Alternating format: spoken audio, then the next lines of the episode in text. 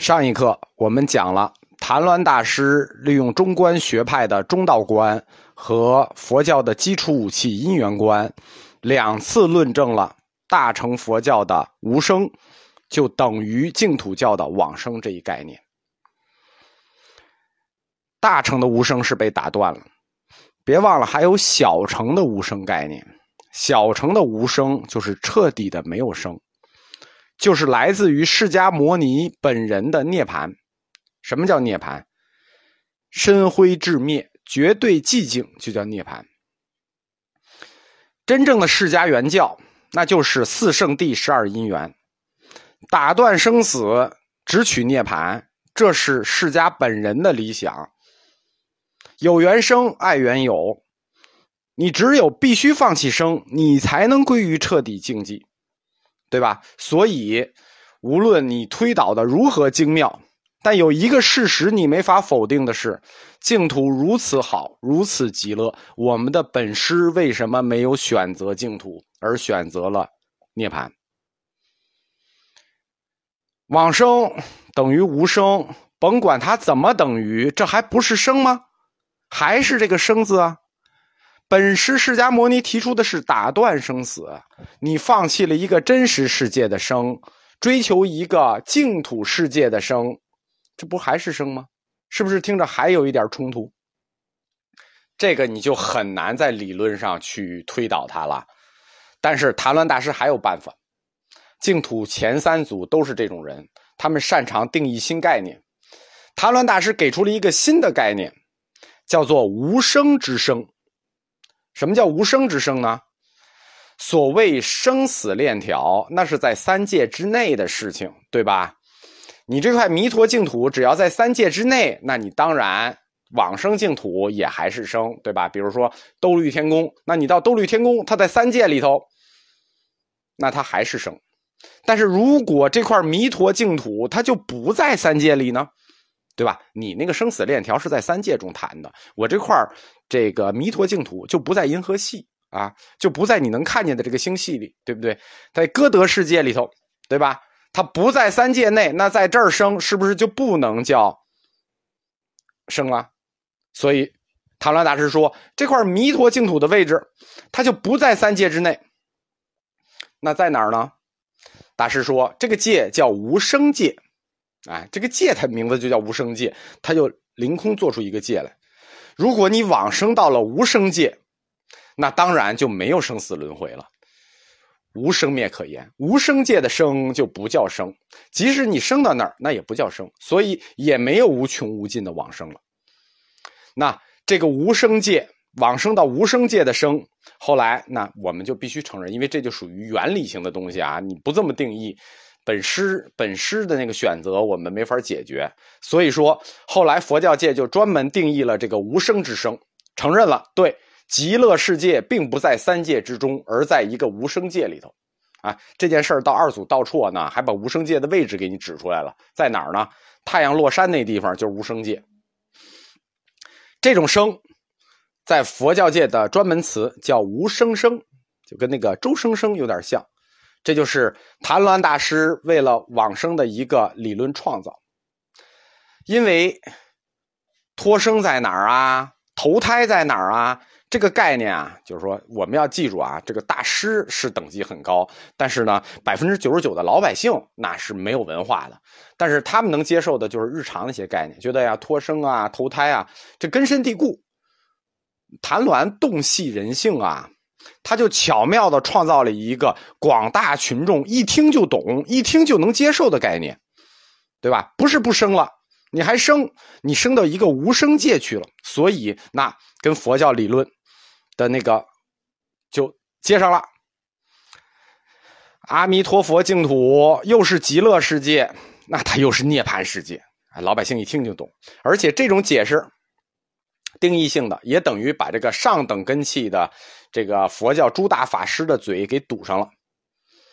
为什么说往生净土这块净土是真是假，会牵扯到往生和无生的概念呢？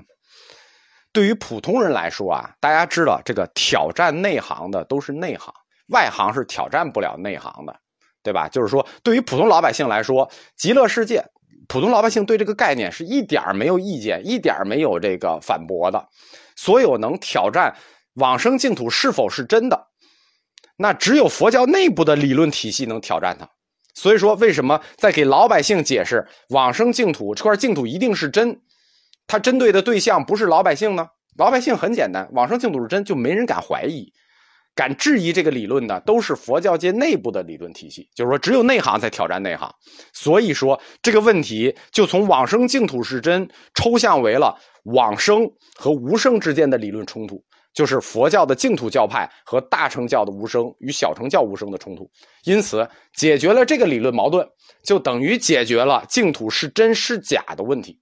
因为这个是真是假，你你把自己的内行都打趴下就够了，外行早都服了。这样，阿弥陀佛净土通过谭鸾的这么一道论证，往生如果等于无生是什么意思呢？那极乐世界就等于涅槃境界，你涅槃了也等于在极乐世界。你看这块净土好不好？它又是一行道，容易行，又是无生之生，啊，又是极乐净土，又是涅槃。那谭鸾净土学说第二部分决疑，那就算完美解决了，他就把最难的问题给解决了。这块净土这么一解决，对，又是极乐，又是涅槃，如此完美，而且又简单易行，你还不赶紧排个队拿个号什么的，对吧？下面就是等待谭鸾大师决疑的第三个问题。第三个问题就是你到了人家那净土之后，你的性质问题什么意思啊？就是往生净土是不是能必定成佛？你光那个世界好不行，我我到那儿我还得有身份啊，我不光想拿绿卡，我还想入籍呀。对吧？我入了，我到了美国，是不是就能做美国人啊？我到了往生净土，是不是就能成佛呀？那这个问题很关键。但是为什么会有这个问题呢？就是我们说的，百分之九十九都是老百姓，往生净土这个事儿已经挺好了，还要什么自行车啊？普通老百姓其实没有提这个问题，这个问题啊是他自己找的，就是自己找出来的问题。就是往生净土能不能成佛这个问题，跟老百姓、跟信众一点关系都没有，然后跟大乘、小乘、其他反对教派也一点关系都没有。之所以这个问题，完全是净土宗自己的经书给自己造出来的一个麻烦。为什么呢？净土宗的三经一论引进了这个问题。根据《观无量寿经》的说法，往生净土是不一定能成佛的。观无量寿经就是相当于一个大表，先是十六观，后面是净土分级。十六观就是十六种观法，净土分级就是把净土分成多少个细级。净土分多少级呢？净土分九级。首先是在无量寿经里头，把净土分了三个品级：上品、中品、下品。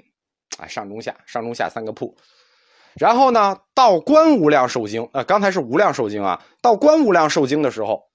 把每一个品又分了三个小级：上品上升、上品中升、上品下升、中品上升、中品中升、中品下升、下品上升、下品中升、下品下升。那一下就分出来了，对吧？这就叫《观无量寿经》和《无量寿经》的这种整体合在一块儿，就是我们所谓的净土。那那个小区也有等级啊，总有市小区嘛，总有市中心，有比较偏远的地方，就叫做。三级九等，大家记住啊！净土不是一块完整的地，叫三级九等，额外还有一块叫边胎，实际上十等。就是你到净土里你是哪一级，那没准的事情。这就是净土宗自己的经书给自己引进了这个麻烦，什么意思？你到了净土，你到底是哪一级啊？你能不能成佛呀？这个一听，其实我们普通人一听也明白，它确实有区别，对吧？上品上升，哎，一听这就很高级，对不对？这事儿我我们就不想了。普通人你们别想啊，上品的嗯净土你们压根儿都别想，不可能。然后呢，中品上升，哎，我们普通人努努力吧。中品中升，中品下升，这我们普通人努努力的地方，对吧？然后下品下生，下品中生，那这很显然最差啊，六环以外呗。你如果往生净土，你落到哪儿？哪块净土？九块嘛，叫九级嘛，不叫哪块，叫九级净土。你落在哪一块？什么决定的呢？是由你这辈子的表现决定的。你表现好，表现不好，决定于你往生净土生于哪一品。关于我们普通人能生于哪一品啊？我专门查过啊，表现最好的，我们普通人啊，这辈子就积德行善，各种好啊，就也就最好就能到中品下生这块了。我们百分之九十九的人吧，啊，不是百分之九十九的，还有一还有进不去的啊，百分之九十九的人呢，都是那个下品，就最好能到下品上升，下品中升就到头了。为什么呢？你看一下这个标准啊。这个《观无量寿经》里头有你托生净土的这个标准，你一对标准你就知道你该哪一级了。他这个中品下生的标准是这样的：孝养父母，行事仁慈，哎，孝顺父母，平时做好事，临终闻净土事，即彼佛本愿。哎，就是临终信信净土，闻净土事，哎，你就能到中品的下生，这就普通人就到头了。你再往上一级，你很难，上一级那是高僧的了。然后下品上升，就是最下一等的第一级，叫做造众恶业无有惭愧，临终欲至者教念阿弥陀佛。看见没有？这个净土宗给我们老百姓开的口子是很大的呀。这个下品净土，这个你这个表现表现这么差，造诸恶业，就是你造了很多恶业，而且无有惭愧，就是你做了坏事你自己都不惭愧你。我们都让你去，为什么呢？只要你临终时遇到个智者，让你念阿弥陀佛，你就去了。所以说，这个下品上升的这个标准口子开的还挺大啊。实际上，他的口子开的更大，这是下品上升。到下品中升的时候啊，哇，那罪孽大了。那个那个标准叫做毁犯诸戒，应坠地狱。看见没有？应坠地狱的人念阿弥陀佛，我也给你们机会。呃，净土还是很很很宽厚的啊，除了这个忤逆诽谤正法之外，剩下还都是很宽厚的。在这三个品级里呢，就是上品的，你去了上品的净土，那就是成佛成菩萨，这很显然了。到了中品，中品呢差一等，成阿罗汉。那下品呢？下下品就什么都不是了，对吧？你菩萨、阿罗汉到你这儿，你能去净土就不错了。但是我们给你机会，让你发无上道心。哎，因为你发了无上道心，你就可以继续努力嘛。净土它之所以分出品级来，也是为了让你努力。所以说，整体的，大家有兴趣去看一下《观无量寿经》的话，就会发现这个标准分的还是蛮细的。而且呢，每级每级的差距很大啊。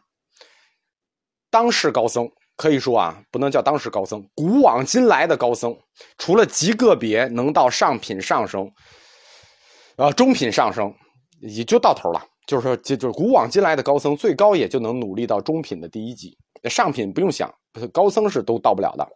我们百分之九十九的人呢，都是下品，啊，也也算不错了。因为你日常生活啊，造诸恶业这事儿太正常了，对吧？你你吃不吃肉吧？你杀不杀鱼吧？杀不杀鸡吧？你总会造点恶业，对吧？造诸恶业这很正常，所以百分之九十九人都是下品。如果照着《观无量寿经》对净土的这种分类呢，那对净土教联系群众这件事儿就非常不利了，对不对？因为我们日常生活那肯定是要租诸恶业，然后完了我们费那么大劲才一下品，对吧？这这对联系群众相当不利。这个这个净土考核标准实在太难，而且你即使到了净土，我们刚才说了啊。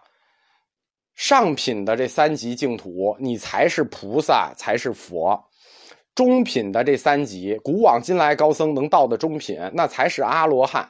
我们去才发个无上道心，我们我们人就是这样，我都努力到了这个净土了，对吧？怎么也给个菩萨，对不对？但是就是菩萨。那跟佛之间的差距也很大，菩萨跟佛之间的差距很大，大家没看吗？你到庙里就明白了。那佛都坐着，那菩萨都站着，这差距挺大的。而且菩萨这这个这个这个阶位啊也很细，菩萨分十级，你先证的是初地菩萨，然后二地菩萨，一级一级往上走。到八级以上的菩萨，那才能真正叫有有神通、有法力，就就像个菩萨的菩萨。那八级以下的、处级干部以下的，那不叫干部，那八级以上才叫干部。所以说，菩萨之间的等级差距也很大。照着《观无量寿经》的这个标准，我们百分之九十九的群众，这个信了阿弥陀佛，念了阿弥陀佛，十念即可往生，欲生彼国。好，来了。来了就给我们一个发无上道心，对吧？这中间差距大呀，这差点意思，对吧？老百姓大家要理解啊，百分之九十九不认字的老百姓，不是说现在，就当时人就是贪心，得陇望蜀，对吧？就是有一个就想俩。我们说这个净土的这个初祖谭鸾啊，真的是那个人性大师啊，他活在那个时代就像穿越一样，他敏锐的就抓住了群众的这个这个心理。就是一下就体体会到了信众们的心理，他都来了净土，他就不肯只发无上道心，阿罗汉他都不愿意，他就想做菩萨，而且出地还不行，最起码得是个处级干部，对吧？最起码得是个调研员所以，谭鸾大师大开方便之门，把弥陀净土的优胜呢又往上推了一级。什么意思？你来净土，你不用发无上道心了。什么阿罗汉来了，我就给你个菩萨。你要是觉得不好，我直接就提拔你为初级干部。这个谭鸾大师真是大开方便之门，为了用净土吸引信众啊，就是我们前面课说的，只要是群众想的，只要是群众要的，就就给他，不要怕，对吧？大家要什么就给他们什么，没什么是我们不能做的。但是这里有一个大问题。三经一论，净土宗的核心经典《无量寿经》和《观无量寿经》这两本书挡着谭鸾大师的路了，对吧？一个画了三品，一个画了九等，而且往生的标准细节，那有有规章制度啊。这这两本书的规章制度挡着谭鸾大师的路了，怎么办呢？好办啊，这个我们一再说啊，净土前三祖。是开天辟地的人物啊！开天辟地的人物，只要能度救众生，只要能多让一个众生去净土，只要能多让一个众生脱离苦海，经书不算事儿。这个净土宗师就有这种勇气。经书算什么？挡着我的路，踢开，跟禅宗一样，踢开。什么叫大乘精神？除了慈悲，还有无畏，这就是大师的那种无畏精神。不光是对众生，他对佛祖，他都有这种精神。谭鸾大师无所畏惧，他宣布啊，《无量寿经》和《观无量寿经》这两本书写的不算了。